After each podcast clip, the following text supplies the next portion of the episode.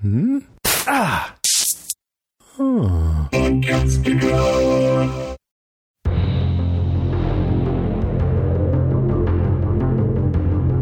Hey everybody, I'm Rima. And I'm Hank.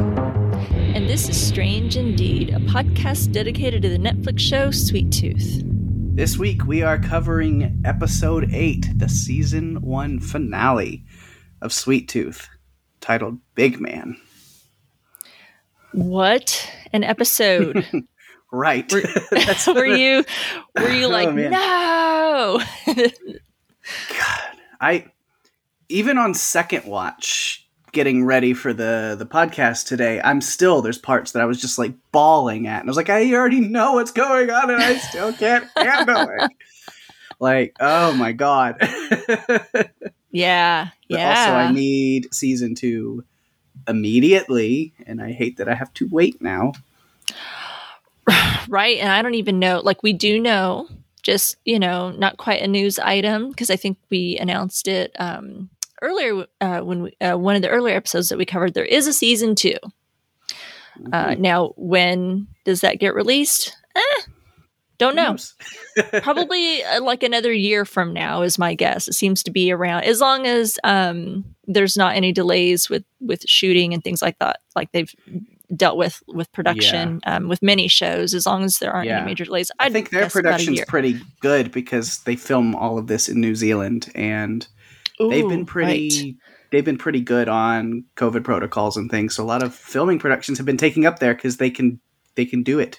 They can do it safely yeah they can do it timely and do it safely that's true that's true new zealand's got um they've got it figured out Yeah, um that's right i forgot that that's where they were filming so beautiful there um beautiful Mhm. scenery yeah. I noticed a couple of moments in this episode where I was like.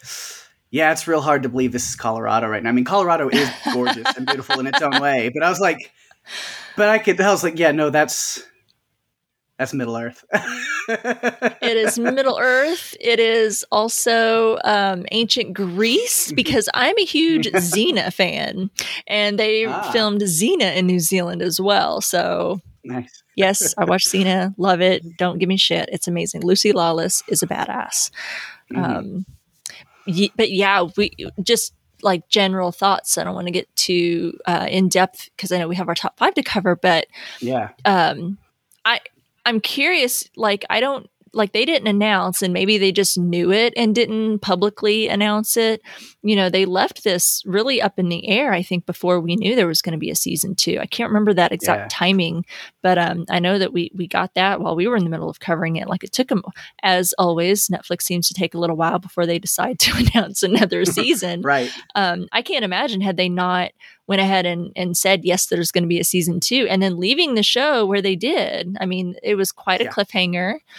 Got a lot of things, you know, going on. Um, so yeah, good thing we are going to kind of see where that story goes next because Mm. I would have been very unsatisfied with with where it had been left. So Oh, Were yeah. you That's pl- a terrible ending if there was not any more. Uh, right. So were were you happy, just in general, with where it landed? For now. Um, or happy's a weird word to use with a lot of terrible situations Satisfied? everyone finds themselves in right now. But yeah but yeah, but no, uh intrigued for the next season for sure. There's a lot of like things are in a really bad and dark place for all of our main favorite characters. But there's also this like tinge of hope where it's I mean, yeah, Yes. not to get ahead of things too much, but yeah, but like our characters are set up in positions where they're like, shit sucks, but we're making a plan and we're doing this now. right And, next yeah. steps. Plans for moving forward. Yep. I agree. Yeah i was um sort of satisfied that like okay i feel like they like the story's going in this new direction and in this new place. They left it you know up on a cliffhanger um, which i kind of felt that they probably would but at the same Mhm. time feeling like no all this uncertainty and now i have to wait like a whole year before we get season two so that's kind of where i Right. left it um, but i thought it was you know it was, it was a, a good episode all in all we got a lot of information um, and a lot of cool things happened that I know we're going to talk about. So before we get into too much detail, let's go ahead and start with our top five. Paige, what is right. your, uh, at least for now, last number five for Sweet Tooth? Yeah. Um, so I, I decided to go ahead and start with Bear or uh, little our, our little Becky Bear. Becky Um, Bear. Yeah. and kind of her arc and her story this episode and what she does because she's kind of i mean she's got judy there to bounce off you know with her conversation with judy we get her backstory but she's not with gus and jeff this episode she's kind of got her own little thing going on and it starts in like an interesting place so she, you know she's talking with jeff and she drops something that she says that really i guess you wouldn't think about too much if you didn't really like like oh yeah uh but when Jeff asked her, you know, it's like, you know, that doesn't change anything, does it? And just the way that she was, look, he's like, it changes everything, almost kind of mirroring what Gus had said. But, you know, she's like, know, it, it does change things. And what she really talks about is it's a big moment for her, is, you know, her whole theory, what she said to Gus earlier in the season of hybrids being nature's way of setting things right. And then Mhm. for her to realize just at the same time that Gus is that no, uh, they were just created in a lab by people. It had, you know, nature had nothing to do with this. Uh, you know, it was all scientific tomfoolery. Uh, you're at, le- at least Gus. We don't know. I mean, how hybrids became the norm for all pregnancies going forward. We still don't know. That's Yeah. still St- still a that mystery. hopefully we'll uncover. But but but the origins of everything are not what she thought it was, and it questions her. I mean, she says like, "I built an entire army based off of that belief, and now I don't know what to believe." Yeah. And it, you know, it sets her really into her own mind, and with that, it kind of makes her question a lot of things, or even just think on a lot of things, and that is what leads to her kind of thinking and reliving and kind of flashing back to like a lot of her childhood, you know, moments at least right around the start of the crumble hmm and what really happened. You know, this whole time she's been saying her parents were killed and murdered in cold blood, and then finally she kind of comes that realization, her uh, acceptance that like, no, that's not really what happened. They died of the sick like everyone else does, and yeah, the last men showed up to kind of dispose of the bodies, and she has reasons to blame the last men. Wherever they took her little sister away from her and abandoned her and left her to, you know, fend for herself at six years old Yeah. like it's a Yeah. lot it's still really messed up and evil but and she has every right to be mad at you know adults and the last men and the things that you know the bad hand that she's been dealt. She does. but it also kind of you know flashes back to like but that's just the, the world that we were in and we still are in in cases. And you know i can't you know put all the blame on this or that. It's like this is just the way things happened. And uh she's uh, all while she's talking to judy she's working on this satellite phone she found in the attic which i'm not sure why she decided to fix it but it's a good thing she did yeah, So, she's yeah, clearly not sure why she up- decided but yeah Yeah, she they- kind of was like, I'm, I'm gonna fix this thing, and it's a good thing that she did because we see where, where that leads. the yeah, gosh, kids are so great with technology. Like Mhm. just like all the kids in her army when they're like, "Oh yeah, you know, we we've got access to all this information," and they had like computers and some strange form of internet or something. I don't know. We never quite Yeah. figured that out. But yeah, leave it to Set a like the younger game. generation. Yeah, leave it. Yeah, it had VR games for crying out loud. You know, leave it to them to you know like or for her to figure out like how to get this satellite radio or um satellite phone look like a sat phone um Yep. you know going again so yeah i kind of giggled i was like of course it's the kids that figure out you know the technology right?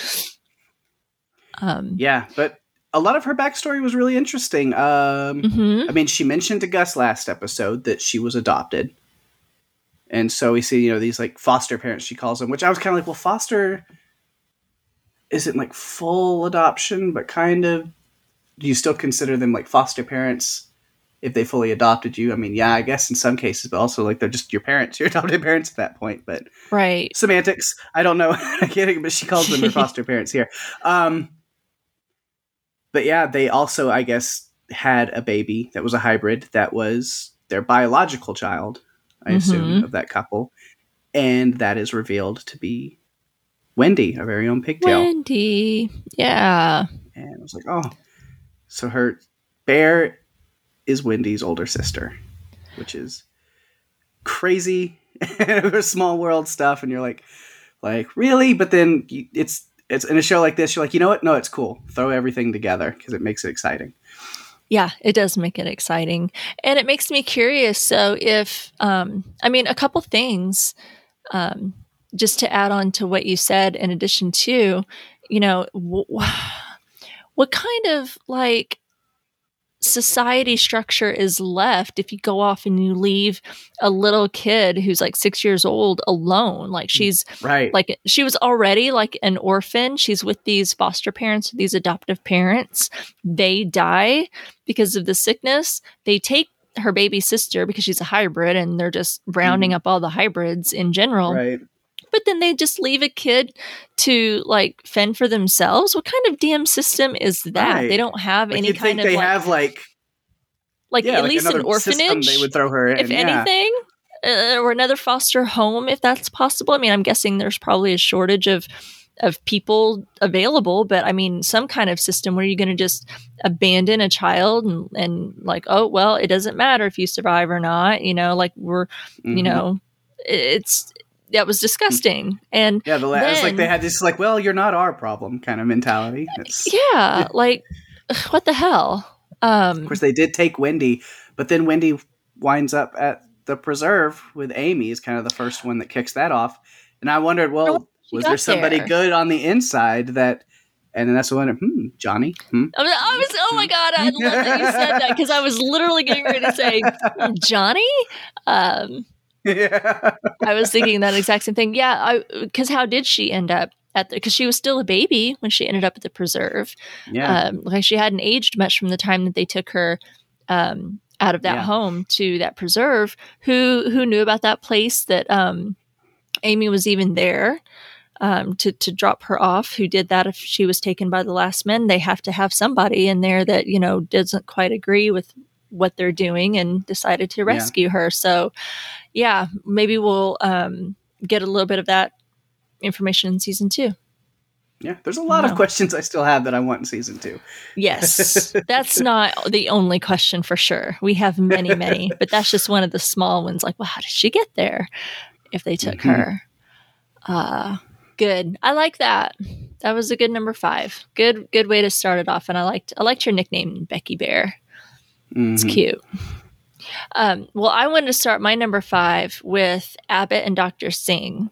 Um, so we see them at their final destination there where they where Dr. Singh and Rani end up at, at this camp and they immediately separate them and you know general abbot like totally knew that they were lying about the cure so oh yeah nothing got by him at like, all I, I never said we could you know, I, I didn't say I could confirm that I could get a cure. He's like, yeah, because you were bluffing to save your life. Duh. yeah. So, well, they didn't pull one over on him. He actually is, he might be completely evil and twisted, but he's mm. not stupid. So mm-hmm. he was totally in on that the whole time. I guess but, he was just impressed by the gall to do it enough. He was like, I'm going to take him and see what where this goes, see what happens. Yeah, he was he was down for that, just kind of messing with them. And what makes it worse is that they you know they're together in the same place but they put rani in a room that you know she can't see um, addie at all but he can see mm-hmm. her mm-hmm. and you know that way i feel like it's a, this constant reminder right because abbot tells him he's like you know if you want to be reunited with her you better get started on that cure and we find yeah. out how evil he really is because his yeah. want for a cure is hey, it's not to help people. it's instead, which I think we talked about um, mm-hmm. a little bit, uh, his his his uh, lust for power. Um, yeah. You know, is but it goes even deeper because it's not about helping people and maintaining the population that they have and helping any future population because they'll have a vaccine or a cure. It's to have that power on who's going to live and die. Yeah. And so that's his driving force of of you know where he's at, what's behind him, and right. he's, not just evil now. He's uh in, in the in the words of to quote my favorite movie, Scott Pilgrim, is he's evil. That's great. yeah, he's he's definitely got like a god complex. You know that he's mm. he's wanting to be the one to decide who lives and dies, and that's this guy's got to go. I know that much. Um, yeah, and I still don't. We we we don't know a lot about him in general. Like, where did he even come from? Who is General Abbot? Was he a true general? Does he just call himself General Abbot? He's given himself this title. You know, what was he before this great crumble? So I'm still really curious mm-hmm. about him. But we do know that he's very evil based on the plans that he has, um, you know, yeah. for this cure and what he plans to do moving forward. Um, and we do see that they're able to ob- obtain some hybrids for um, Addie to, you know, get the DNA that's needed. But the caveat is he's got to extract it himself. Um, yeah. And, uh, you know. Which, of course, makes sense. Abbot doesn't want to do the dirty work himself right. ever. It's what he, he does is forces other people, manipulates other people to do what he wants. Well, and I think it's a way for them to really test, you know, how far are you willing to go? How far is Addie willing to mm-hmm. go for his wife and for her freedom? You know, because it's. Yeah you know that's the price he's going to have to pay for his wife and her freedom is to go against everything that he believes in and yeah. you know abbot makes sure to keep her right there within eyesight of that cage she can't see or hear him but he can he can see her and mm-hmm. it's just that constant reminder for addie to be like if i disagree if i go against it he can see her every time he probably starts to have doubts in his head about moving forward with the you know getting the cure and going against what everything he believes in all he's got to do is just like look over and see his wife right there yeah. trapped as a prisoner to be like and that like keeps him in check. And that's like the perfect um you know th- i mean it's it's it's it's bad but it's, it's like in, for in abbot quotations motivation um yes motivation. And abbot has set that up perfectly. Like he doesn't you know it's like hey you know, this is all I've got to do. And that'll keep keep him going. So he's definitely got Addie under his thumb, you know, f- for this. And it's it was heartbreaking to see, you know, how much Addie was struggling, you know, really going against everything that he believed in to have to, you know, for the um to preserve um his wife's um current status anyway of, of mm-hmm. you know being alive and her potential freedom should he come up with a cure it doesn't sound like he's got much of a choice but um, it was interesting because and i don't want to jump too far ahead onto other points because i know we're going to talk about it but when we see um, him in the elevator in a flashback with jepperd and yeah. addie says well you'd be surprised and i'm paraphrasing because i don't have this written down but um, yeah, i've got the exact quote uh in here somewhere. Yeah, he says, You'll be surprised what you're capable of when it's for someone you love. Right. Thank you. Um, mm. So it was like, oh, wow. So not only did it apply, of course, to what Jepperd was going through at the time, but definitely yeah. hit home there for Addie, who, you know, is now also in that exact same position that he's, you know, willing to go against everything that he believes in to, um, save his wife well and himself too but i'm sure at this point yeah. he's he's putting his wife above himself obviously so anyway interesting situation um, that we're seeing i'm sure we'll have more to talk about that whole situation and um, what what we see there but you know this is their arrival um, and of course we have more fun antics from from johnny so i, yeah. I feel like he they're they're placing him there just mm-hmm. you know on purpose so i, I just want to make that known that I feel like he's there for a reason. They keep showing him to us for a reason. So I think he might come into play in a plot yeah. point somewhere. But anyway, that's my number five. Awesome. Um, that is perfect for because that is also my number your... four. Awesome. Um, well, let's is, talk about it. Yeah, like the first half of my number four is all what we just talked about was when yours, you know, is is Abbot and what he's doing with Addie. But then I go a little further into the job that Addie ends up having to do, which mm-hmm. is that Gus being captured is now the first hybrid that is brought to him. Mm. And you can see there, I mean, Gus is very much, you know, don't let him know you can talk. Don't let him, he's just trying the things he's learned, the things that he's, you know, he's, he's holding his composure the best he can. Yeah. And but he's listening to to Doctor Singh. He's listening to Addie, and as he starts his, you know, you know, captain's log. Um, no, but you know, but yeah, but no, he's he's very distraught about what he has to do. But I mean, he's resigned to doing it for the reasons we talked about. hmm But you know, he's making note of that. He's like, what I'm about to do goes against everything that I believe in. But anything for her. And then as he's kind of looking at Gus, he's like, well, this one, this one seems older than the other ones, and he's more human. And you can just hear him like working things out and kind of, you know, questioning what he's doing as he's like describing Gus. He's like, you can tell kind of in his head, he, the, the other monologues going like, what the fuck am I doing? This is not right. This is not good I know. and he's he's watching Gus, and Gus is kind of eyeing the candy bar, but being shy and kind of just quiet and trying to compose himself.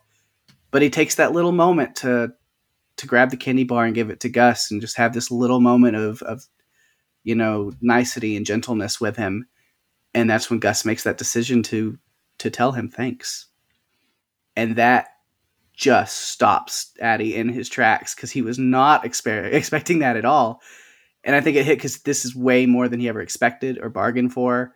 hmm Now realizing like there's something special about this kid because then he's asking Johnny like, where did this one come from? Where did? And then he has that story about, you know, are are you superstitious at all? Because, you know, I, you know, it's something about his wife. You know, gave him this like statue of like the goddess of teaching or something when he was going through medical school and Yeah. the form that goddess would take was like a red deer and as he says that he's looking at gus with kind of his strawberry blonde hair a little bit and Mhm. you're like oh man and wearing his red jacket you know and Yes. Yes. and it it it does something to Addie where he was just like, I need more time with this one. This one is special. There's something, and I think he says that not necessarily in a scientific way, but more of like, I can't hurt this kid. There's something too. There's too much with this right now. Like he he could not cross that line with Gus. And so it's good that Gus was spared. I'm still really sad for uh, little chameleon lizard boy. That was still fucked up because I remember Oh. seeing that kid in the sewers and stuff a few times. It's like, "Ah, I still hate that a lot, but uh, I know, and we and thankfully they spared us right, with how far that went. Um, but yeah, I feel like you know, and and and I'll just you know, I know we've talked about it before, like how fucked up to think about performing experiments on these hybrid kids because they do Mhm. still look uh, so much like kids. right, Um, and then you've got like, especially like Gus who can speak. Um, and not that it's okay that, but I think I think that because they look so much like kids th- or humans, like they're some of them look a little bit more animalistic, some look a little bit more human, like Gus. Um, th- that's like the same as like performing human experiments, which right, is so twisted and so messed up and but still even for me because i'm against like animal testing i i don't Mhm. like and i not going to argue with anyone so please don't write in about because i'm just not going to listen. That's just what i i i believe in and i don't like it. I realize that without it we would not have as many advancements yada yada yada. I get it but i don't like it and i, I very much try to steer myself away from products that that don't do any type of animal testing because I, I disagree with it highly. But anyway, even if that was something that you were okay with, you know, it might be easier to displace yourself a little bit if you had like Bobby in front of you. hmm Not that it's okay. I still don't think it's okay. And it would still be very Right. hard and difficult, but it would probably be easier to like displace yourself, to disassociate yourself. I mean, is that's a better term. Um, that it's it's an animal versus looking at someone like Gus, who Yeah. looks like a human being. Um, and you're performing, um, you know, an experiment or killing them or whatever through this method of whatever it is, this extraction that they're doing. Um, Yeah. So that was hard to watch. um, yeah, I can't imagine. Um, and and then like you know, Addie's a doctor. Their their first um, oath, Hippocratic oath, is first do no harm. right. So I can't imagine how gut wrenching that must be for him in that moment. Anyway, I, that was my rant. I didn't. I didn't. I didn't have a point or a purpose. I'm just trying to think of like where No, his. I mean, it ties into. I mean, where my point is on that too is just like we see the anguish that that Addie is going through because. Mhm. I mean, he's being forced into this situation, and he knows how wrong and how despicable and how difficult this is, but like, he hasn't been given a choice. I mean, he has, I guess, if you want to go into the whole moral and ethical, like, you know, pipe go Yeah. down that. It's like, well, he can still choose not to, but then it comes at the, you know, it, it comes at the He would sacrifice, of okay, but his- then him and his wife are going to die, and Exactly. he's not willing to make that choice either. Yep. yeah. Not not an easy path that they have Mhm. found themselves on at all. Um, and it was sweet when Rani put up like the little Scrabble tiles Mhm. that said us. Like she knew um, that he was on the other side of that and would Yeah. probably see that. Um, you know, just to you know, as a probably a reminder for him. You know, hmm so It's all for us, so kill those kids, Addie. Do it. yeah, screw those kids. Yeah. enter, enter Michael Jordan. No, um. Yep, yep. uh, uh, Oh, that's good.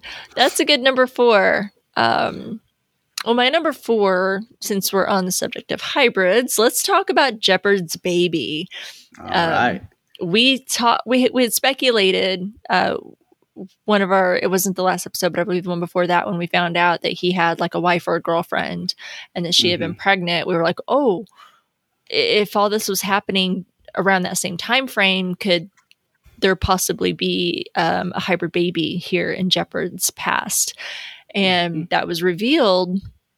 And not just that, but a big part of his mysterious past or past. We didn't know a whole lot about Jepperd. Um, and, you know, we, we find out, you know, kind of why he's so much acted alone and and the way that he's done things and the way that he's chosen to carry himself um, is a big reflection on what we saw here in this flashback. Um, so, as we mentioned, he we did find out he had a pregnant wife during the whole the, the time of the sick. You know, hospitals are you know overwhelmed, and th- how scary would that be that you can't even show up with the wife in labor?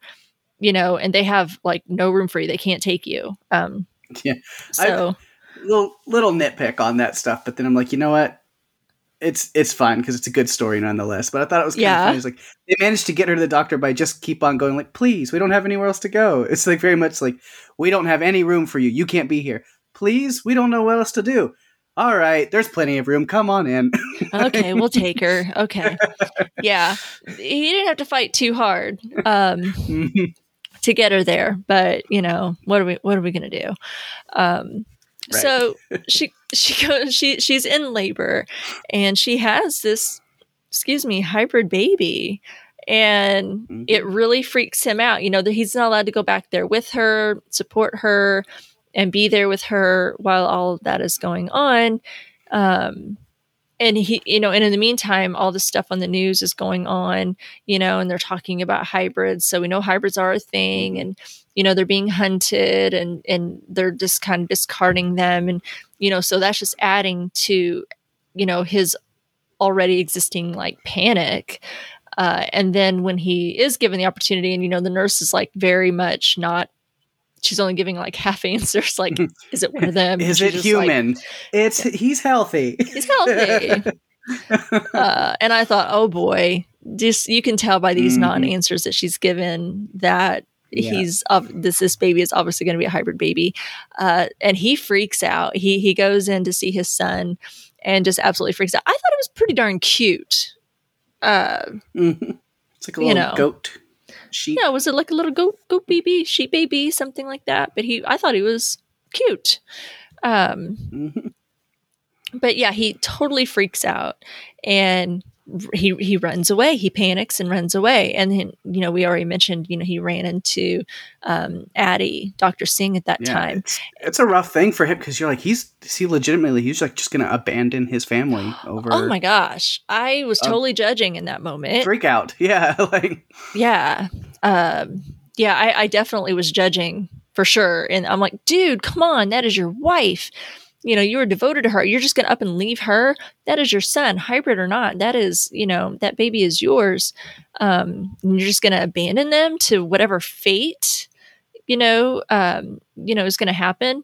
And I, I, you know, not that he's not allowed his moment of panic. I just, it, it ended up costing him because he had that panic, goes down the elevator, has that a brush with Dr. Singh, which I thought I was like, oh well, I feel like you know we were waiting on these storylines to kind of converge a little bit, or at least somehow have some of these characters, um, you know, kind of have their moment of passing or whatever. And so we got that here with uh, Jepperd and, and Dr. Singh. Not sure if they'll see each other again or not. But um, you know, he kind of has that moment of clarity, like, oh yeah, you know, he comes to his senses, comes back up, and realizes that they've just then he's too late. They were already uh, kidnapped. So. Mm-hmm. You know, he doesn't know at this point, and we certainly don't know, like today, like whatever happened to his wife. Um, and it makes more sense that when we meet his old friend Jimmy Jacobs, when he's like, "Oh gosh, you know, was it the sick?" and he's like, "They're just gone," and now Yeah. we understand what that meant. Like he was like, "They're just gone." Like he doesn't know Yeah.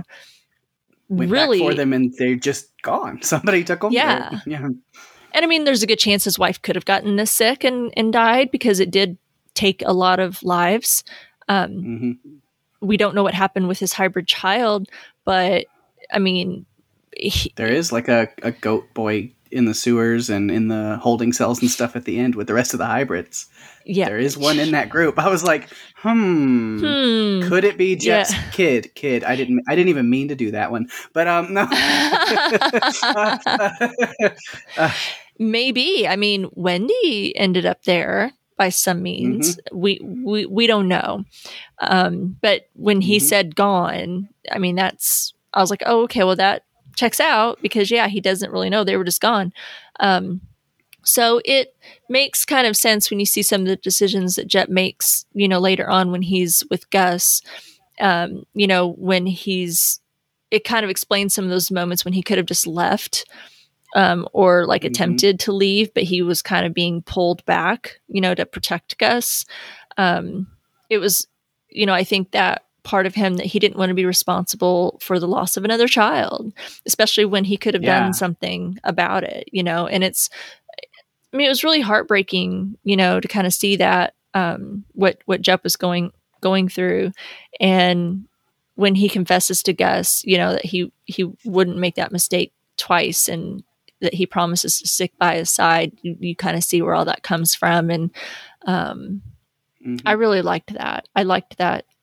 I mean, it was heartbreaking for the whole backstory, but it, it endeared me, I think, a little bit more to Jepperd to kind of get that Yeah. story and, um, you know, see see what it was that happened to him in the past, and kind of it made sense. Some of the decisions that he made, you know, at, when we, he first met Gus to where we are now. So I liked that. yeah.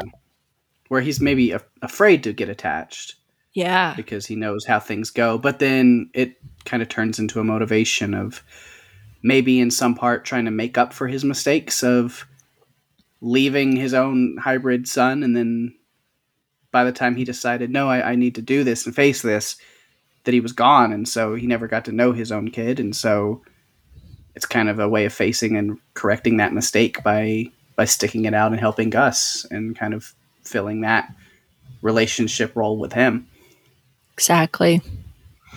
Yep. So that was that was my number four. Um, what is your number three? that was my number three exactly Oh, shit. yeah. well, it looks like this week I'm taking your points. So yeah we're just lock in step it's all good uh, do you have anything in addition to that you want to add to that? Any other notes or anything that we haven't talked about? Okay, that pretty much covered, covered it. my entire point on that so yeah which is fine which is great Well, okay. So, well, then what is your number two? I always switch out. yeah. Um, Oh, sorry. I No, it's, it's then it's Yeah. my number three, right? Okay, sorry. Yeah, yeah. It's been a day. It's been a day. Unless your right, number so- three steals my number two. No, I'm kidding. I'm gonna hope not. I'm gonna hope not. We're just gonna go for it though, and we'll just we'll keep talking about it like we always do. All right. Mm. So my number three, sorry, is jumping ahead a little bit. Um, I want to talk a little bit about the escape um, Okay. at the zoo. Uh, so when we last left them, the hybrid kids were escaping under the city uh, in the sewers. Aimee was staying behind. She was going to go all John Wick on their ass, which I totally loved, um, and seemed like she was going to make her last stand. Definitely seemed like a suicide mission. I mean, when you start seeing like it was like a flippin' army. It wasn't just like a, a, small platoon of guys or something. She had her work cut out for her. A literal army added yeah. yeah. to the zoo. Yeah not not a good sight to see because you're like how you know there's no way that she's going to survive this. Um so the kids are escaping. They manage to get to this church um, thanks to this distraction that Aimee had set up. Boy did i love that. I really was hoping i mean the fireworks were fine but i was really hoping for like some bombs. I was like tell me she Right. somewhere read a book about how to make a bomb or something you know? Um, but the fireworks were fine. It was enough to Yeah. distract them. And it also made enough noise that the kids could, you know, kind of, if they made noise as they're escaping and getting in through the church, you know, it would help Mhm. cover that. I thought that was really smart. So not only was it a distraction, but it also helped cover up any noise that the kids might make as they're trying to get through um, the sewers. Um, Mhm. Which the fireworks were kind of a callback a little bit. It was a small little scene, but earlier in the season when Aimee and Wendy were out about town looking for supplies and kind of going shopping, you know, uh, she picked up Oh. some fireworks and kind of looked at them and was like, "Oh yeah," and like kind of add set those aside for the collection. And so now we see maybe that was kind of always a contingency plan. Was if I ever have to, you know, escape out of here in a blaze of glory, what better way than fireworks? Have like some kind of plan. You're right. You're right. I forgot all about that. Um, well, they came in handy. Good thing she Yeah. decided to pick some up. Um, so I thought that was really cool. I love that she got you know one up on on those last men and Abbot, who's such a prick. Um, So Mhm. that was satisfying for me that she was like courageous enough to stand up to them. I mean, and and to the end there, you know, she still stuck up for herself and was still like giving shit right back to them. So I loved that. Um, I thought it was a good, strong, you know, empowerment moment. Um, but then, of course, the kids they get found and taken. Um, Mhm. So that sucked. Um, and then we see them later up. You know, we mentioned Gus was also taken, um, where they all meet up because Gus was like, I just, you know, because they were like, well, where do we go from here? And, you know, now that he's had this whole realization as he's talking with Jepperd, and he's like, well, I want to meet, you know, kids like me. And that makes sense, right? I mean, all kids just want to be, he wants to be like other kids and he just wants to be a part of something. And he knows that there's kids out there like him and he wants to meet them. So that was definitely, um, I mean, it was bittersweet because it was super sad the circumstances that of, of why they are where they are. But I mean, that was a moment that definitely had me bawling like a baby. Oh yeah, tearjerker You know. moment for sure. Oh Uh, man, when Wendy and all the kids come out and Yeah, but you can tell that Wendy's a little taken aback. She didn't expect him to talk back to her. Also, uh, yeah, because she's the only one in her little group that can speak. Yeah, we hear all those other hybrid kids. Bobby's got a couple of little words that he can throw out. He's got but, a uh, couple, and he's growing on me. I'll mhm. I'll give it, y'all. I've he's grown on me, I, which I feel like if I had enough exposure to him, he might grow on me a little bit, and he has. I don't, you know, I'm not as scared of him. so, that's, that's when I first saw him. I was, I was a little bit scared. I was like, oh, I don't know what to think about this. Mhm. I'm a little, little um, overwhelmed with what's happening. Um, but he's grown on me. But you know, we hear them. They they make um, little noises, and maybe it's like a little shorthand for them, and that you can tell that they're signing too, because Wendy was signing Yeah. with one of them, which I thought was super cool. really cool. Um, I hope they do that more in season two.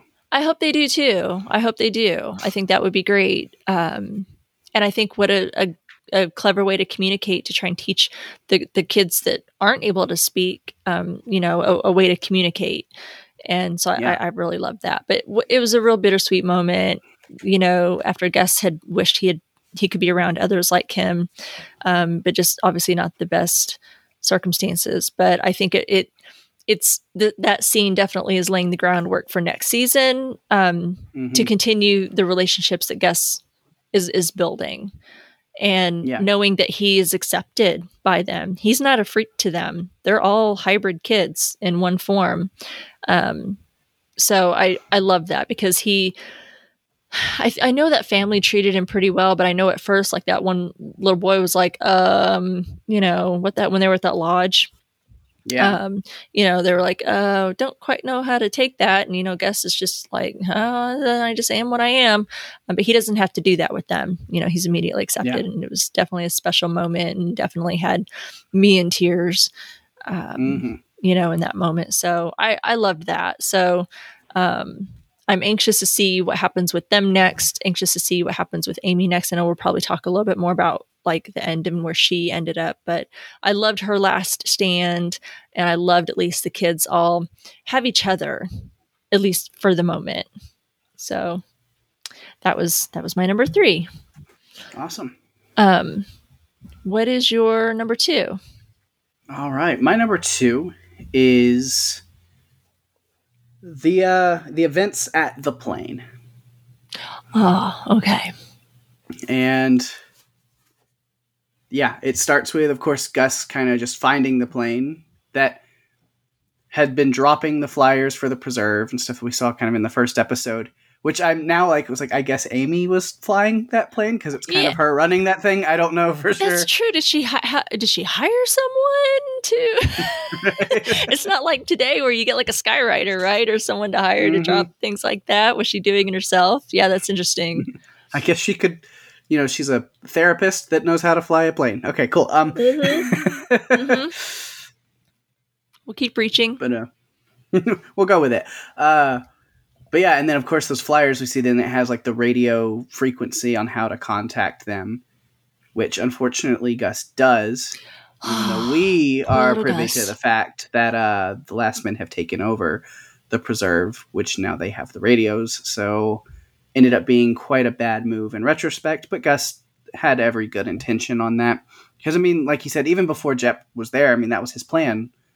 I want to be with kids like me, and if this is Mhm. how I have to do it, then they'll come get me. Yep. But uh, but yeah, it was just, oof, that whole scene. That's where I was really just the first time I was in tears. Uh, Yeah. because you know Jep shows up to Gus, and that's just where it's all the feels. Uh, because I mean, it starts before we even see Jep. Gus is just standing there and goes, "I'm not coming back with you," and then he like you know he smells and senses Jep before we even see him. But then Mhm. Jep, instead of being kind of hot headed like he is a lot through this series, Yeah. this was the moment where he stepped fully into dad mode. I, you know, I talked about a couple weeks ago or whatever, hmm where, I mean, he just comes in and he sits down next to Gus calmly, brings him dog, and he was just like, "You're gonna want to hold on to that. If you would have lost that, you'd regret it forever." Like he knows Gus well enough, and then they just have the best talk ever. Um, Yeah. you know, and a lot of it is just at first just talking to Gus about what he's feeling and listening to him, truly hearing him. And that's the most important thing that Gus has needed is just somebody to understand him and listen to him. hmm And that was incredible. But then I have uh Jep's kind of after, you know, Gus is asking him about, you know, different things, you know, it's like, well, I have nobody and I have, you know, who I don't have a dad and I don't have this. So I have Jep's back into this conversation written down hmm because I just wanted to go back through it and see if I can make it through. But no, uh, but it's good, and it, and it gets you know interspersed with the stuff we talked about earlier with Jep, you know, going back up, finding out that you know his wife and baby were gone and all that. You know, it's interspersed with that. hmm But this is what Jep is saying. So he says, you know, back when everything was falling apart, I had a little baby, a lot like you. When I saw him, I had no I had no clue what to do with him. I didn't even know what he was. I mean, nobody knew what to think in those days. I mean, how could I be responsible for a little? I mean, so I wanted to run away too. And that's when Gus asks, Well, what happened? He goes, Oh, I thought about it. And I realized I was just scared. I wasn't afraid of him, I was afraid of me. I think that fear was love that I didn't know what to do with. But he needed me, so I stopped running. I turned around and I went back to get him, him and his mom. But they were already gone. Someone had took them. And I never saw them again. Mm. I hurt a lot of people, little man, usually on purpose. But sometimes I don't mean to hurt them. Sometimes I just make bad decisions. But you know what? I think you're one of the good ones. So don't make me lose you too. And that was when I just like, uh... Waterworks. yep. and then that's where he goes into that that full dad mode. Then is because like he really touches Gus with that, and then that's when he's like, "So what do we do? Whatever we want to do. Where do we go? Wherever we want to go." yeah, free, So free. I will I will teach you stuff. You can teach me stuff. We'll play that pass the ball game, and we'll make syrup and whatever you want. And it's just this whole play games and be together and just kind of be a family. And it was all really heartwarming stuff because even like Gus is just smiling and lighting up, finally being like, "This is what I've been looking for." yeah. And then that's when he breaks. He's like, ah, "But don't be mad at me. But I I did call the preserve because you know what the stuff that I told you." And that's when everything just goes tits up. Um, yeah. You're like, oh, real bad. no, um, Gus, damn it. Yes. Yeah, because like I said, we knew that the preserve had already been overtaken. So then the second he says, "I called them and they're on their way," you're like, "Oh no!" you kid, know you done?" exactly that Yeah. this is not going to end well. Mhm. And that's when we hear the gunshot, which of course was Oof. somebody like sharpshooting Jep from far away. Because then he drops and they pull up and grab Yeah, Gus and pull him away. And I mean, it's just such a visual, an emotional visual of like the blood on Gus's hands as he's being dragged away and put in the cage. And it's kind of a metaphor in a way. It's like, well, you're the one that called them and the blood is on your hands. But like, Yeah. you can't blame him uh, for it necessarily. But it's, it's a little tongue in cheek. It's there. Uh, Yeah. but I sure. mean, the first time I watched this, hmm was a lot to take in because I didn't know that he was gonna, you know, be okay. And so, I mean, I somehow was ma- managing to be like livid, in shock, and a blubbering mess all at the same time. Like I was just ah, short circuiting, just ah, ah, ah. Um, I know. that was a I lot. know. Uh, a lot of emotions. oh man, like so many emotions. I don't know. Don't know these feelings. Um, It was Because- it was rough, but luckily, yeah, we get Aimee. Even though she had left there, I guess she's still able to tune into that frequency, so she is able to show up later on. I mean, she's later than it would have been nice for her to be. You know, Gus is gone, but Jep is there, and she's able to pick him up and save him. Which I could see some people maybe thinking it's a little cheesy that he's still alive, but I don't care at all because I need him alive. Gus needs him and I think I'd be just really pissed off if he was dead. Like I was, I remember being like, "Oh, thank God, there's 20 more minutes," because I was like, if this episode ends with just Jep dying and Gus being taken, then I was like ready for us to start this recording today, and me being like, "So the finale conversation is canceled because I'm mad." The end. right. Um, that's it. That's that's the podcast. It's where we're leaving it. Yeah. Yeah, I, I was like, oh my god, they're really going to do it. I thought that was going to be, uh, you know, the stunner. Um, yeah, and I thought they were really going to do that to us. I thought, oh, we're going to get this far with this character, um, and have him taken away from Gus. And they were separated, but you know, it wasn't as permanent as what we initially thought. Yeah, that was hard. That was a Mhm. shocker moment for me. Really thought we lost him. Yeah. I get sucked in so easy. Sometimes I'm so gullible. Sometimes I got it figured Uh, out. you could have just like seen me reacting to that the first time I watched it. It would have would have been gold online. Yeah, just the same. jaw dropped and like what what what. I swear, I not for Ah. every episode, but for so many episodes as I'm especially when we were covering like Bly Manor or like Hill Mhm. House, like doing those reaction, like live reaction, you know, videos. Um yeah, that would have been gold. This is definitely one of those that would have been like, wait, what? And I'm just sitting there with like my mouth open, like, what? I know even Yeah. just like that gunshot stunned me. Like I know I physically like jumped, like oh shit, what was that? Um, because it took me a minute. I was like, well, hmm you know, because it was that delayed reaction that he had. So that took me a minute. I'm like, wait a minute, what? What? No, what the hell? hmm Um, all kinds of moments. Yeah, that was, but it was such a beautiful, touching scene between the two. Um, they, Yeah.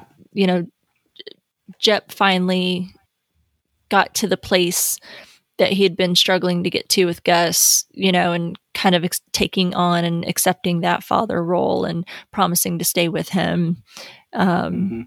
and Gus being open to that after having all of this devastating news, you know, about his parentage and his origins of where he he's come from. Um, really great moment. Great acting between the two. Yeah. Really good. Well, my number two, we've talked about her a little bit, but um, I wanted to. I had, a, I think, a few other notes about Becky Bear. Um, All right. again, I like that name. I like that name. Yeah. Um, but I, I liked, you know, her interaction with Judy as Judy was trying to kind of distract her, you know, with things that are going on and trying, you know, trying to talk to her about her past and how she ended up with the name Bear. Um, you know, and after seeing that stuffed animal is when Bear, you know, really kind of breaks down and finally does tell Judy about her parents and, you know, that she had previously lied. Uh, you know, like you had mentioned that they died of the sick and she had a hybrid little sister that was kidnapped and how helpless that she felt. Um, and that through that isolation is how she ended up meeting Tiger and creating a new family. And I think that's been quite a theme in the show is it's not so much the family that you're given or born with, it's the family you make along the way, right? Mhm. and you know we've seen that with a lot of the characters and that was true for for bear too is you know she we don't really know what happened to her biological parents but she did have these foster adoptive parents um, who cared for her and you know she was part of a family and she lost them and then made a new family and then you know that didn't end well either. So since the time that she's been with Jepperd and, Gu- uh, and Gus, you know, she was only giving these half half answers about herself, and um, you know, wouldn't really talk a lot about her future plans.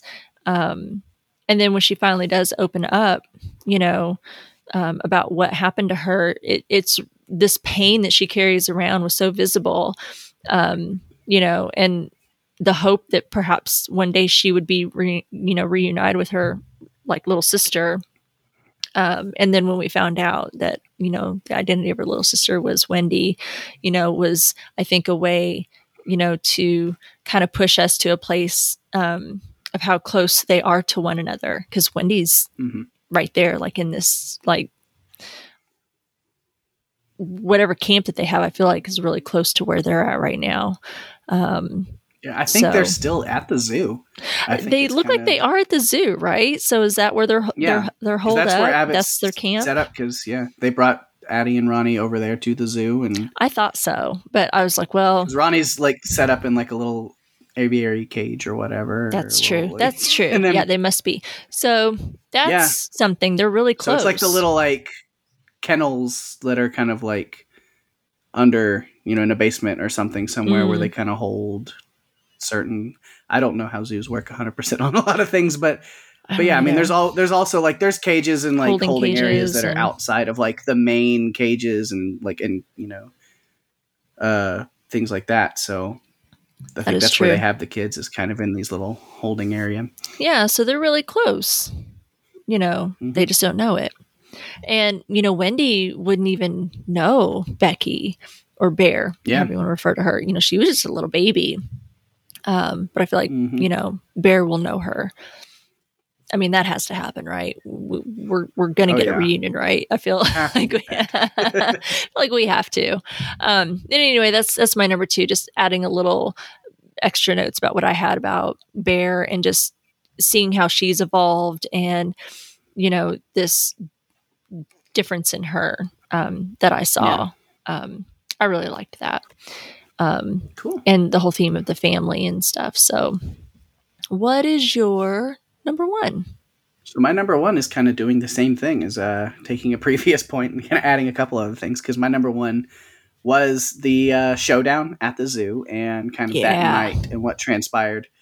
And so we talked about a lot of that. Of course, I had the joke of uh, Abbot going, "Does the name Laika mean anything to you?" And I was like, "Yeah, yeah, that's a awesome stop motion animation company. They're responsible for some really great movies. And oh, oh yeah, the Space Dog, that too." Um, no, I love Laika Studios. It was just like a random thing, which they're the ones they did. They've only done a handful of movies: like Coraline, ParaNorman, Box Trolls, Kubo and the Two Strings, and then uh, The Missing Link. Oh, cool, cool movies they've done so far, and nice. Yeah. Um, but yeah, so I hear Laika, and I'm like, ooh, I love Laika Studios. Uh, but yeah, um, Abbot kind of talking through like the radio and then the speakers with Aimee was interesting, and then obviously like he's there because he wants the hybrids to experiment on for a cure.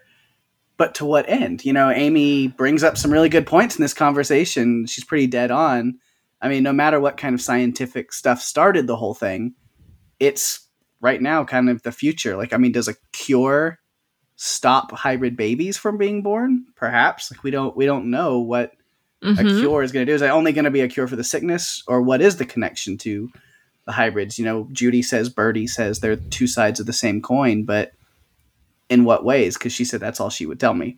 Right. like, does a cure stop hybrid babies or no? Uh, we don't know. Mm-hmm. Because as of right now, killing hybrids is just killing the next generation. That's all that he's accomplishing. Exactly. Yep. And so, yeah, Aimee brings up that good point. It's just like, you know, you're a dinosaur. You know, you're we're we're on our way out, and the kids are the future.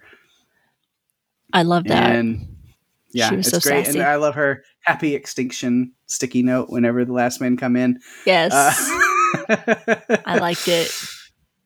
So yeah, it was it was great. But then uh I think the last note, other than yeah, like them coming in and finding Bobby and then Wendy and then the rest of the kids in the church. Of course, they had to go and search the church. The kids didn't go that far away from, which I could think that was the plan. Was they went underground to get to the church and then wait for Aimee to meet up with them there, and then they can kind of, you know, underground escape from that point, mm-hmm. or you know, but that was the only plan, which is good. I was like, okay, well, Aimee's not expecting Wendy to take charge of this whole thing permanently. Like she does have a plan, right? But doesn't work out. And it's really sad when she when Aimee does show up at the church just to realize that all mm. of the mm. kids had been taken. Yeah, I can't imagine. It was it was rough. But I think it did help our timeline finally with this like season finale where we're like, okay, so the raid on the zoo must have happened the night before Jepperd was shot and Gus was taken, because then the all of the kids were like freshly there. Addie was getting ready for his first, you know, experiment, and then they brought Gus in, and they're like, "Well, his the last one in, first one to be experimented on. You know, just take the new kid straight to the doctor."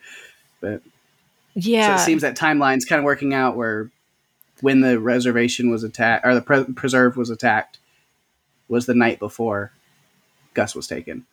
So things are lining up there. Yeah, and then I know Addie, we've had a lot of questions. The stuff with Addie that. and Rani must have been like the day before that, and then they traveled and took them there. Mm-hmm. Yeah, it was good to kind of finally see that. When I saw how it was all lining up, I was like, ah, we're kind of getting some of those mm-hmm. answers about the timeline a little bit. Because um, it, it wasn't as clear yeah. Um, until now. So, like it. Okay. Is that all that you wanted to say about your number one? Yeah. Okay. That's all I had. Cool, cool. Well, my number one, I want to talk a little bit about the team shuffle uh, that that we had. What they gave us this episode was they decided to mix up the character teams, um, and we got a little bit of a fresh look. Um, at, at this when we, now we've got Wendy and Gus are now together, so that's exciting. Um, Aimee and Jepperd uh, are now a team, and they are bonded together, like they've got a common bond um, to get their kids back uh, from the last men. Uh, Bear is right now with this new, and I'm still very much uncertain about her, but she's with Judy. Uh, and we've got Abbot and Dr. Singh. And, you know, I when we had the original pairings, when we had our, you know, our characters who were just kind of moseying along down this episode, you know, they, it seemed like they were on this one path and they might have some kind of semi happy ending. But of course, because this is a post apocalyptic kind of show, we're not definitely going to have, you know, any at least for now, we're not going to have a happy ending. If we get a happy ending eventually, um, it's not going to happen very quick. Um, and instead, we got, um, you know, where we landed um, with everyone, where now we see um, these different pairings and how that's going to then, you know, move the story forward. But also, we're going to see some new, I think, character growth.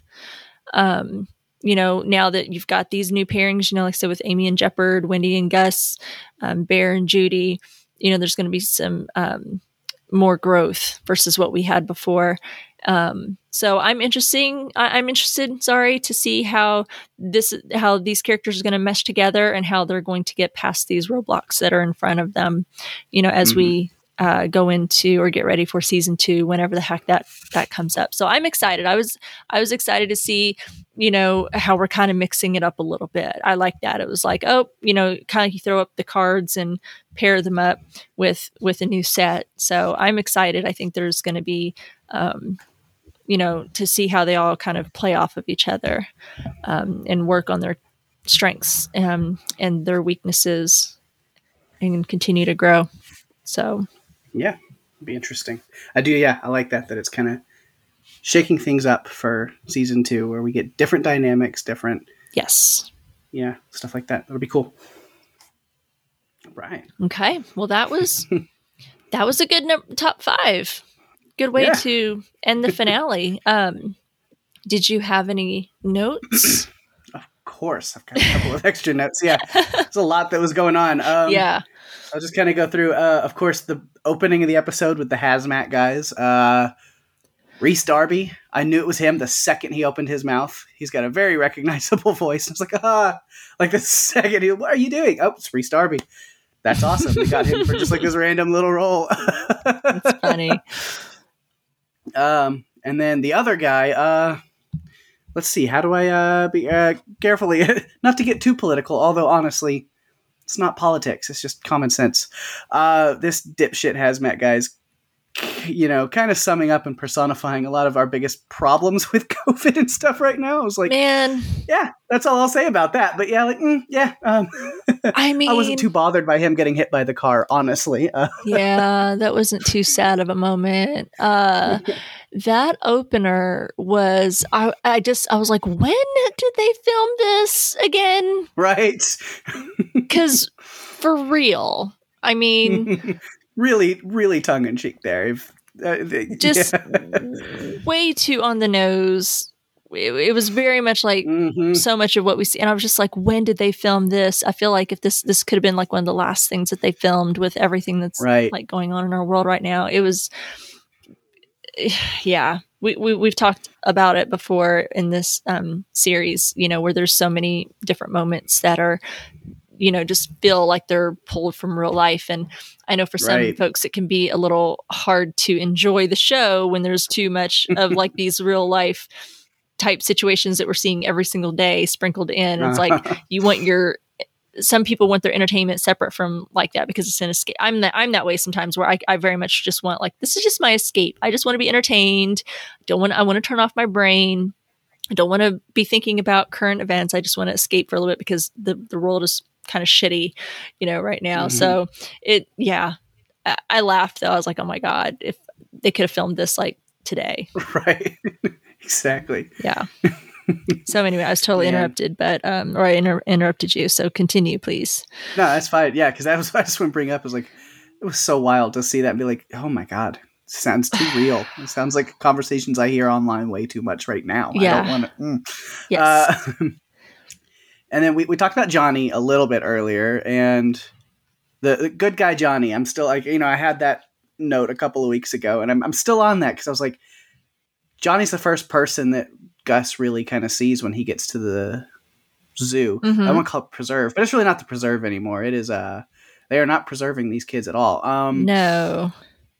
So it's just the the, the torture zoo now. Uh But yeah, when he gets there, Johnny's like the you know goes straight to Gus and is like kind of consoling him or at least giving him sort of a friendly face. You know, hey bud, you know like it. You know just things will be you know not really be okay, but he's just like you know you'll be out of this cage soon and you'll move. You know, just trying to give him some kind of positivity. And I was like, I, I see a lot of good in this guy, and I'm hoping next season he's going to be a force for like saving and freeing these kids. I I'm so. really hoping for a for a big, you know, one hell of an arc for Johnny next season. I need more of him. Like you said, they they're planting him in these little scenes for a reason, hopefully. Yeah. That you know, and the things that he did, you know, him freeing Trixie the horse, and The he's, way he's that- he's got a heart. He's not completely Yeah. heartless. because even you know he's scared to death of Abbot clearly, Mm, but with like good even reason. during that scene where where they've given the other kid uh, to Adi, and it kind of shows Johnny and Abbot watching, and you can see Johnny is just so disturbed and not on board with everything that's going on here. But he's living in fear of Abbot right now, where he's just like, I have to, I have to know my place. I have to just roll with the punches and do what I'm doing right now. But I can see an arc for him finally being a, a force for good. I think it's definitely um, probably a matter of survival for him. I'm sure Mhm. it, I don't think he. Um, if I had to guess, now clearly we haven't had a lot of like time spent with him. I don't know his background, or he could just be a complete asshole, douchebag, uh, opposite of of what he's, you know, what we've seen of him so far. But I would like to think that, um, you know, he completely abhors what he's having to do and be a part of. Um, hmm and that's why I do think maybe he had something to do with how Wendy somehow got Yeah. out, out of the clutches and was put there at the preserve, and you know because he he's trying to do little things to right the wrongs um, that he's forced Mhm. into. Yeah, my So I'm, guess. I'm holding out a hope for for good guy Johnny. There's I think that's And, okay. uh, yeah. Uh, Aimee was interesting again because yeah, she's with Jep. You know, we're gonna save our kids, but we see what she's set back up in her office. She's made the full circle there. She's back Yeah. where she started. yeah, Uh, which is interesting. Uh, let's see, random little thing. I want more Sloth Boy as a bigger character in season two. uh, I'm not exactly sure why, but out of like the quote unquote other hybrids, he's still my favorite for some reason. I don't know. I just see him. I'm like, oh, Sloth Kid. that's funny. Go get him. You know he's slow. He's yeah, it's great. He's like Uh, halfway down the sewer. Still, Yeah, he's he's coming. He's coming. Just he'll, he'll give him a be here. Just taking a break. Uh, and then Gosh. Birdie a little bit. Just oh you know, I boy, mentioned it yeah. when the the satellite phone plan that Bear's got going on. Again, I'm not sure why, but I'm glad that she did because I guess she just kind of calls the last number it was connected to just to see what's going on with it. But it ends up being Birdie. She's alive. She's at the research site set up in Alaska. I don't know why she's there, um, but I'm assuming she's got some kind of plan. You know, she went looking for Richard and Gus, and that didn't work out. So now she's in Alaska. But I, I did like, you know, before we even get the reveal of her face, they show a little hint at first. I was like, even up there, she's still me- making a mean cup of cocoa. It looks like there's like this little cup of hot cocoa sitting next to the paperwork and stuff on the desk. And I was like, ah, I didn't catch it the first time, but since I knew exactly what was going on the second watch, I was like, there's the cocoa. Yep. Mm. Could go for a good cup of cocoa right now. Yeah. So yeah, I think that is all I had on other random notes. I love it. I'm glad that you remembered to bring up Birdie because, um, yeah, another part of the cliffhanger. You know, there's so many open ended um, things left here with the story. Everyone, you know, um, was left in a cliffhanger and um, so many questions. And then, of course, yeah, I reintroduced to Birdie, who looks like she's was what back in Alaska. Still Mhm. some research going on up there. I wonder if anybody knows about that. Is she up there with a team of people? I'm guessing. Um, maybe trying to figure know. out how to. I don't know what they're trying to figure out. I don't can't make assumptions, but I'm guessing they're doing some kind of research. So yeah, exciting stuff. Can't wait for um, season two. Get some flipping answers already. Right. but alas, we move on. Um, well, I think that. Um, oh, music. Do you have any music? I was about ready to wrap up into the next thing, but did you have any music for this Yeah. week? Yeah, sure. I was gonna see if you had any extra notes, but No, yeah, um, we covered all my notes, so I'm good. cool, cool. Yeah, uh, music. There wasn't a lot. Uh, No, just two, Not too but much. sort of two. If you want to t- t- want to take a little li- uh, liberties with, but uh, first one, if you want to go with that, it was kind of the music box version. But hey, we got Fur Elise by Beethoven. Um, One of my favorites. I love that. Yep. This is the the music box that triggered the fireworks. But then the ending of the episode, the ending montage, was Auld Lang Syne by Chris Bathgate. His version, A little bit of a different version there. incredible. I Mhm. loved it. And so yeah, so that's all we got. But I was gonna go ahead and say now that we've gone through all the episodes and I have talked about all the songs that we they you know used, I have officially made a playlist. So maybe we can link that when this comes out and Absolutely. and things. So I mean, it's just to my personal Spotify account, so you can look at all my playlists if you want. But but I have a Sweet Tooth playlist that is just the songs from season one that I Nice. got compiled. So Well, thank you for taking that time uh, and Mhm. energy to look up the songs and get that information and then creating the playlist. I would be more than happy to link out to that for anyone that wants to, because there was a lot of great music in this um, series. So, um, so yeah, I w- I'd be happy to link that out for anyone that is interested in listening to that on on a playlist. Thank you, Paik, for Mhm. doing that because I didn't. Um, awesome. All right. Well, that I think that was pretty good coverage. Um, I don't typically have a lot of news um, these days. Um, when you're covering a Netflix show, all the news comes out like that first weekend, and there just there wasn't a whole lot. And that's just what happens normally when I'm covering um, some of these shows. There's not always a lot of news, but there was a little bit of news that came out today, and it's not um, related to Sweet Tooth. Um, but we did get finally today um, it was announced for Locke and Key season two. Now we knew it was coming out in October, but we were not given a date until today. So if you haven't followed us on social media or any social media and, and followed anything um, about Locke and Key, there was a teaser trailer released today. They did release um, that Locke and Key season two will be available on Netflix on October 22nd. Awesome. I'll be here before we know it. You're damn right it will, because we're we're going to be busy, um, and it's Yeah. going to be here, and then Dexter will be here. So a lot of a lot of things going on, but it's nice to kind of finally get a date. I I had a feeling once they said that they were announcing or they were going to release a teaser trailer, I was like. That tells me that we're probably going to get a date, especially seeing as how we're creeping up on October. I mean, we're just a couple Yeah. weeks away from October. Again, how the hell did we get to October already? Man, Don't it's like somehow has been like the longest two years, but also going by fast at the same time, and I don't understand how that works. But I, I don't even remember having a summer. I don't know what the hell Uh. happened to this year. Um, so, you know, we're talking about fall already and coming up on Halloween, and I don't know how the hell we got here. So, so yes, it will be here before we know it. And we are covering Locke and Key season two. You know, we did cover season one uh, when it Mhm. when it was out. We are also covering um, season two. So be looking for that if you're a fan of Locke and Key. Join us. yeah, We welcome you. If you're new, go back and watch it.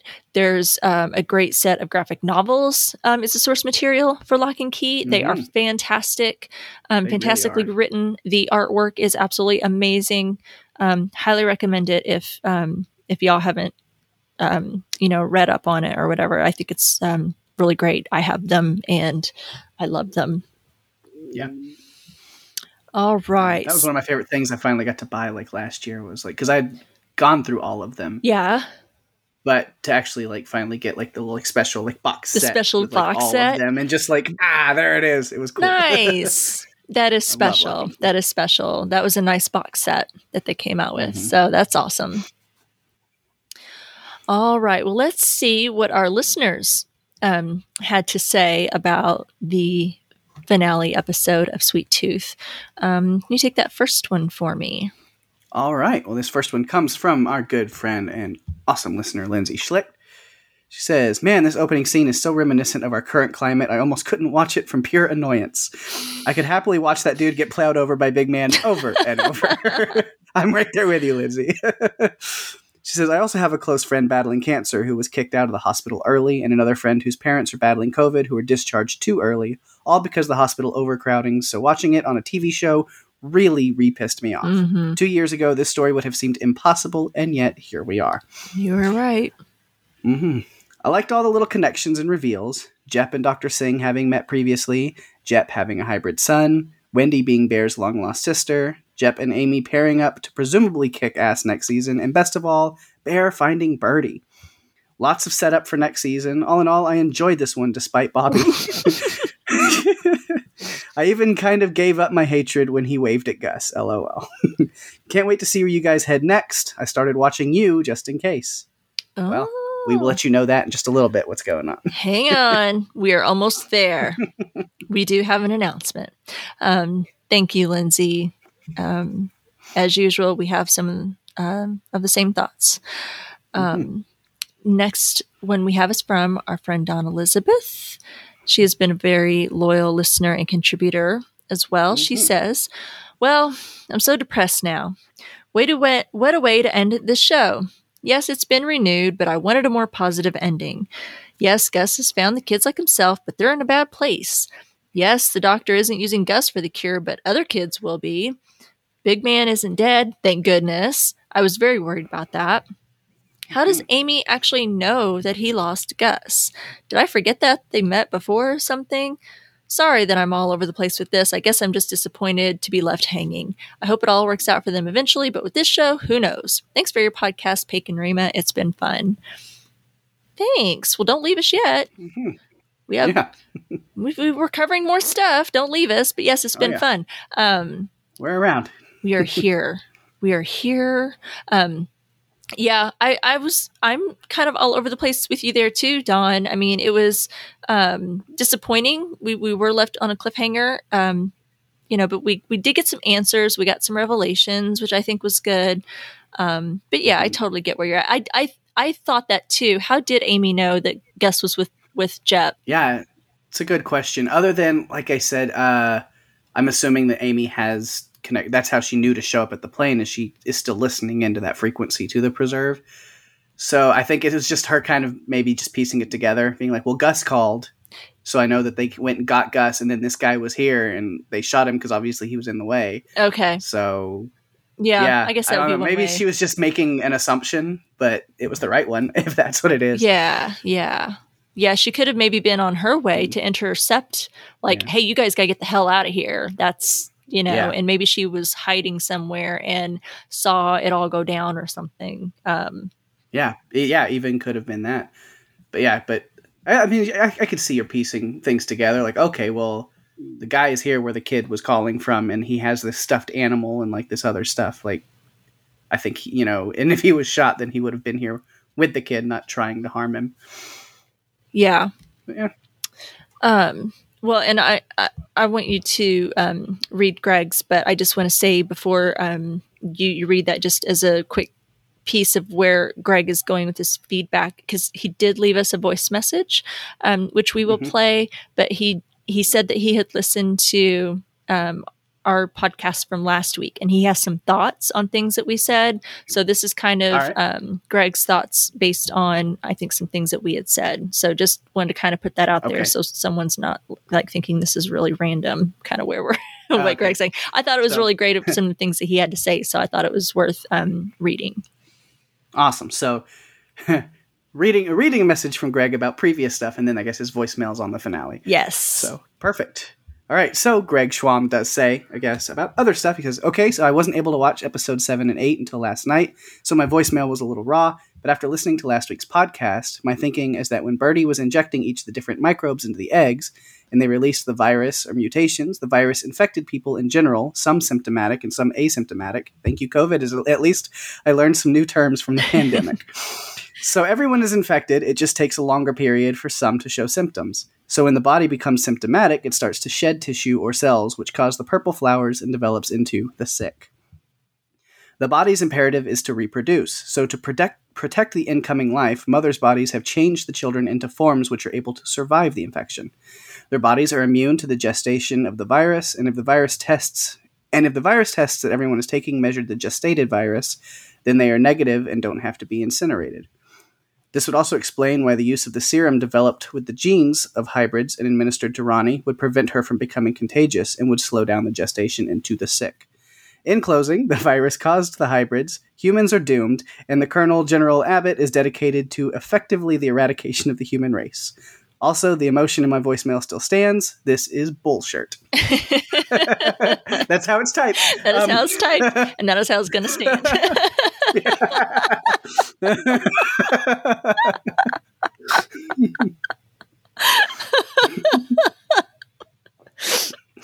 Thought we were like in the good place there for a second. right, exactly. That's where I thought. Uh, yeah, no, that's good. That's some really good thoughts about Yeah. the science behind all of this stuff a little bit. And it's really awesome that you kind of like dove into that and wanted to let us in on that because that is really, yeah, it's it's good thinking. it was informative. A lot of this is being like, how do how does a lot of this work? So it's cool that you've thought about it and been like, well, it could be that. Yeah, and I know we had a lot of questions about that on our last episode too. Was you know what's like? Well, what started first? Was it you know? I feel like we're still kind of confused. Was it the hybrids? Was it the sick? And um, how did her creating you know Gus and injecting these microbes into this egg? How, you know, was that something good? Did something else turn to shit? Because that's what she was talking about. Like, oh, it could be a really good thing. It could be a bad thing. Um, But this kind of, I think, helped explain a little bit of um, you know of the possibilities i guess we don't know that but i think that your description there greg makes sense to me um, so Mhm. thank you appreciate that um, Yeah, and now I'm really interested to hear this uh, emotional voicemail he's talking Uh, about. Raw me too. Emotion in the voicemail. me too and we're going to listen to it right now because um, greg right. has um, honored us with a voice message this week so let's see what greg has to say No, no, no, no, no, no, no. Do not make me feel things for these kids. Just because, don't give me some bullshit about fucking a feeling of family because Gus just got introduced to all these other hybrids and they, you make my fucking heart swell up, but then you fucking, like, they literally just traded this kid out. So Mr. Gecko kid is being dissected as we fucking speak by somebody saying, who's saying, hey, it's shocking what you can make yourself do when it's for love. Fuck you. This is fucking bullshit. I'm just saying that there's no way that a military person leaves a mostly dead person on the ground without finishing them off. I mean, they've been in the apocalypse for 10 years now, right? So, what the fuck? Do not fucking do this to me. Like, dude, do not fucking, I can't even with this fucking show. Hi, this is Greg. uh, it's good, but fuck. All right, look forward to the podcast. So i don't think that he meant bullshit in, in his feedback, whatever he was typing. um, I see what you mean by raw, Greg. You had some Yeah. emotions. You took us on quite an emotional journey there. Um, Mm-hmm. I appreciate um, that um, flood of emotion. Yeah.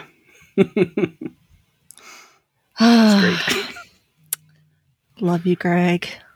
hmm Yeah, I don't have anything to add to what he said. I usually I would, you know, kind of. Yeah, I'm like- just. Yeah. I got you, bud. I feel it. Thank you, Mhm. Greg, for your feedback on the Facebook page and also for sending us the voice message. So I at least want to thank you for that um, and contributing to the show. Yes. All right. So we did get another voice message also from our good friend Steve. Let's see what he has to say this week. Hello, Strange Indeed. This is Steve, and this is for the finale of season one of Sweet Tooth. Big man. I don't know how many times I'm going to be mic dropping in this episode, uh, but I haven't heard uh, the podcast for episode seven yet. But I'm so excited. I want to watch this one again. All right. you get any idea what's in this? No. Exactly. Oh. Hey, sorry, sorry, man. Are you okay? And then he, oh, dang. Oh, big man. There he is. So now we kind of have confirmation that Gus was the first. Just to be clear about something that I, I think I haven't mentioned yet is I, I recognize that the last two episodes we had no mic drop moment where they said the name of the episode. I didn't mention it before. I should have. Wow. Okay, this Last Men, they're a pretty big uh, organization. I, I don't know. Are we matching up timelines yet? I don't remember. Okay, this is a lot of fireworks, but really, how much damage can they do? It's really just distraction, right, for the, the kids to get away? I think that little post it note said happy extinction, but I didn't pause it to see. Yep. Okay, this guy playing Abbot is just chilling. I mean, seriously, how many different pairs of sunglasses does he have? I mean, I've got like six pairs of sunglasses. They're all Ray Bans because I'm a Ray Ban guy. But dude, this guy's got sunglasses. Aww. So Aimee made it out alive. She made it to the church, but all the kids are gone. Oh. Oh. So his baby is a hybrid, but it's one we haven't seen yet. So it's not Wendy. Oh. I love this this exchange between um, Jepperds and, and Gus about what they're going to do in the future, even though I know it's not going to work out. Oh, he finally said it. Big man. That's the first time I've heard it in the episode. After the gunshots, he said, Big man, mic drop. So he was not talking to Preserve on the radio. Interesting. So Dr. Singh sees something in Gus that makes him different. Dang, that has to be Aimee, right? Aimee has to be the one that found uh, Big Man and Dog. Or maybe it's Birdie. I don't know. I'm so like, wow. Nice. Aimee made it out and she's got some badass thoughts. All right, can't wait to hear you guys talk about this one. I'm sorry I went long. No, that was great. No apologies. Great. Always love a live Steve Always. ride along on the journey. Journey it is. A lot of great thoughts there, Steve. Thank you for sharing that with us as always and for um, being faithful to the show. yeah. And thank you everyone um, for contributing contributing feedback for Sweet Tooth. Um, it's been a, a great time covering it. I wasn't, you know, I'll be honest when you had said, "Hey, Pake," or Pake when you was like, "Hey, let's let's cover Sweet Tooth," and I was like, "Okay." I had a little bit of uncertainty, but I'm so glad. Um, you know, starting that first episode, this has been a really great journey and a lot of fun and a great story. did good. You did good. did good, my friend. Good choice. So I appreciate that. And I appreciate everyone who's had um, shared their thoughts and opinions um, on the show with us each week. So thank you, as always. Mhm. Um, all right, guys. So let's talk about what's next on Strange Indeed. Um, so we had talked last week. Um, if you weren't following our social media and didn't see our posts, um, and maybe you were just listening to us, um, and if you wanted to have an opportunity to vote on what we cover next, because um, there's a whole shit ton of shows coming out at the same time. Yeah.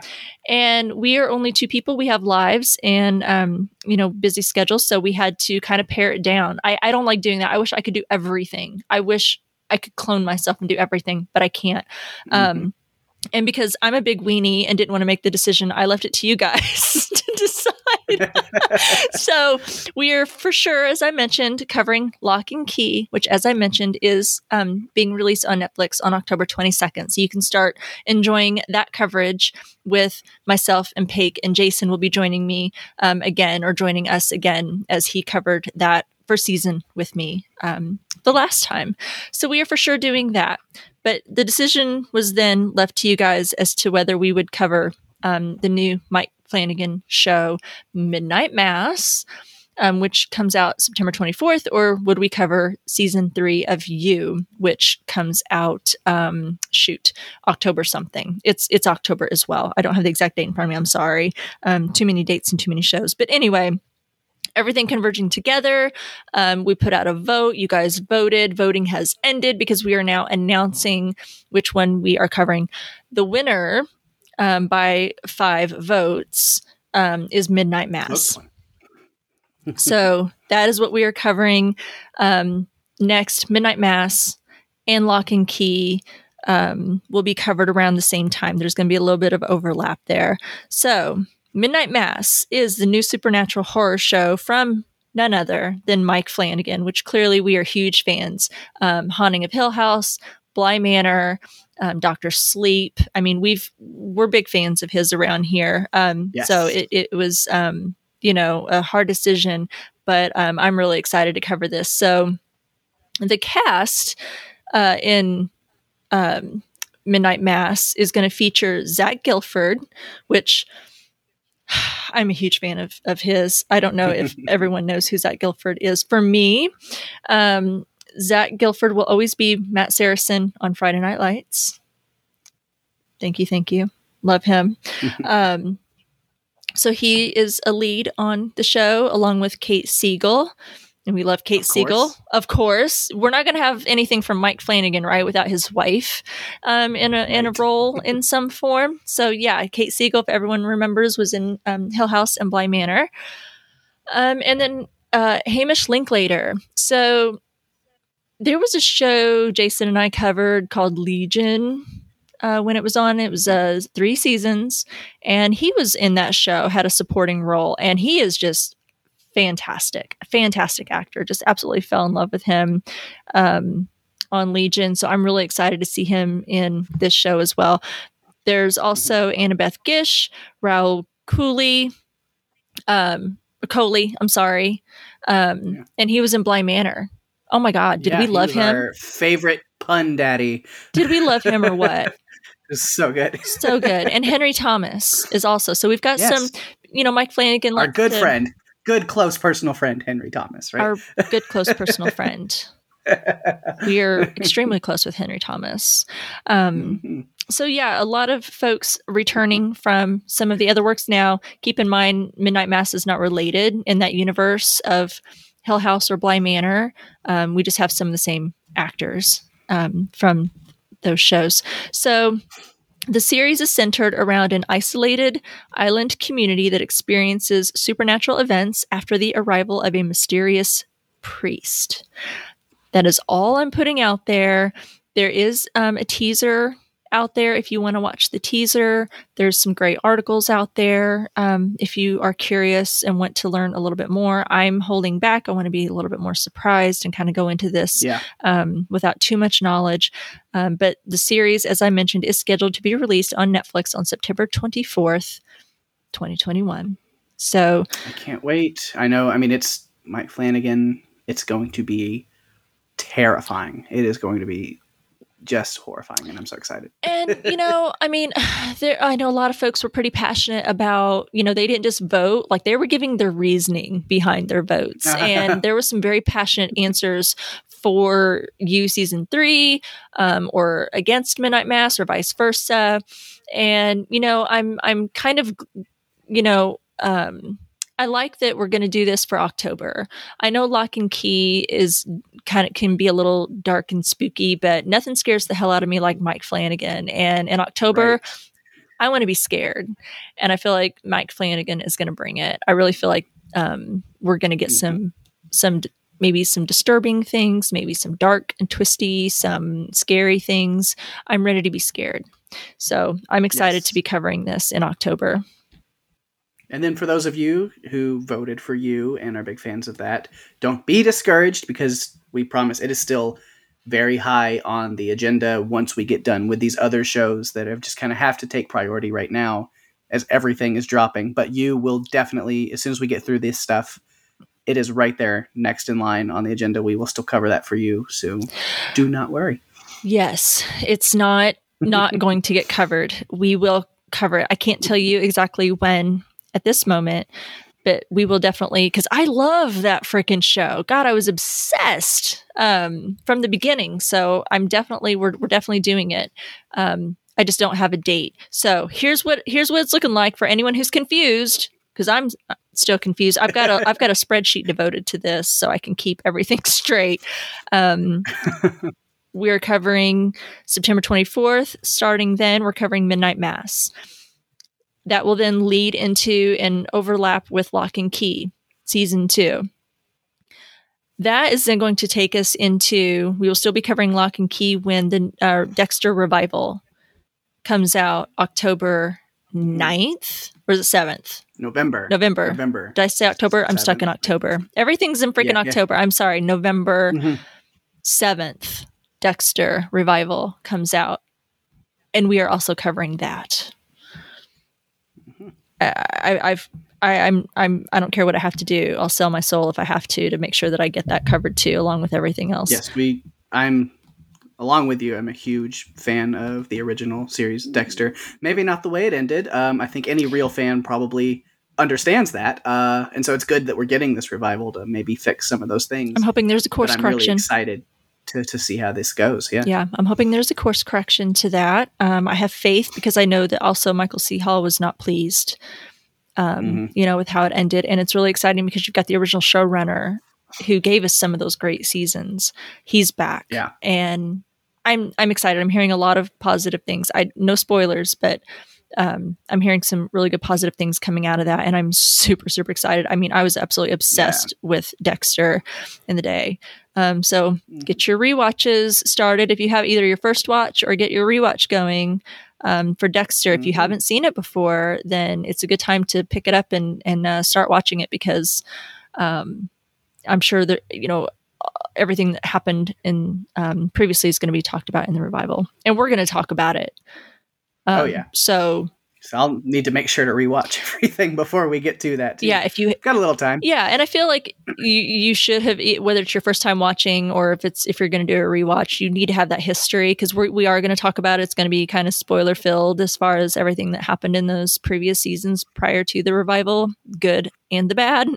We're going to talk about Yeah. it. So anyway, that's what it looks like for now. Midnight Mass, Locke and Key, Dexter. Um and then depending on what comes after that, if anything, we'll cover you will be um, somewhere after that. Mhm. So yeah, we'll do it. So anyway, thank you for everyone that take or took the time to vote. Um, you know, like I said, you, you guys kind of took that decision out of our hands, which I appreciate because I I was really struggling with how to make that decision. So thanks to everyone. Um, well, we are excited that you followed us to Yellowstone, and we ask that you also follow us on Twitter at Strange Tcast. You can like us on Facebook at facebook.com slash stranger tcast. You can email us at strangerthingscastpod at gmail.com, and you can also find us on the TV Time app. You can find Strange Indeed and a bunch of other great podcasts at podcastica.com and go out and leave a review for Strange Indeed on Apple Podcasts. And speaking of great podcasts, be sure to check out Paik and Daphne on their podcast called Run for Your Lives. And Yes. you guys are coming back, right? we are back this week. So, uh, depending on when you're listening to this, then uh, the Run for Your Lives episode will be dropping Friday. So if it is before Friday, it's coming soon. If it's on Friday or after, go check it out.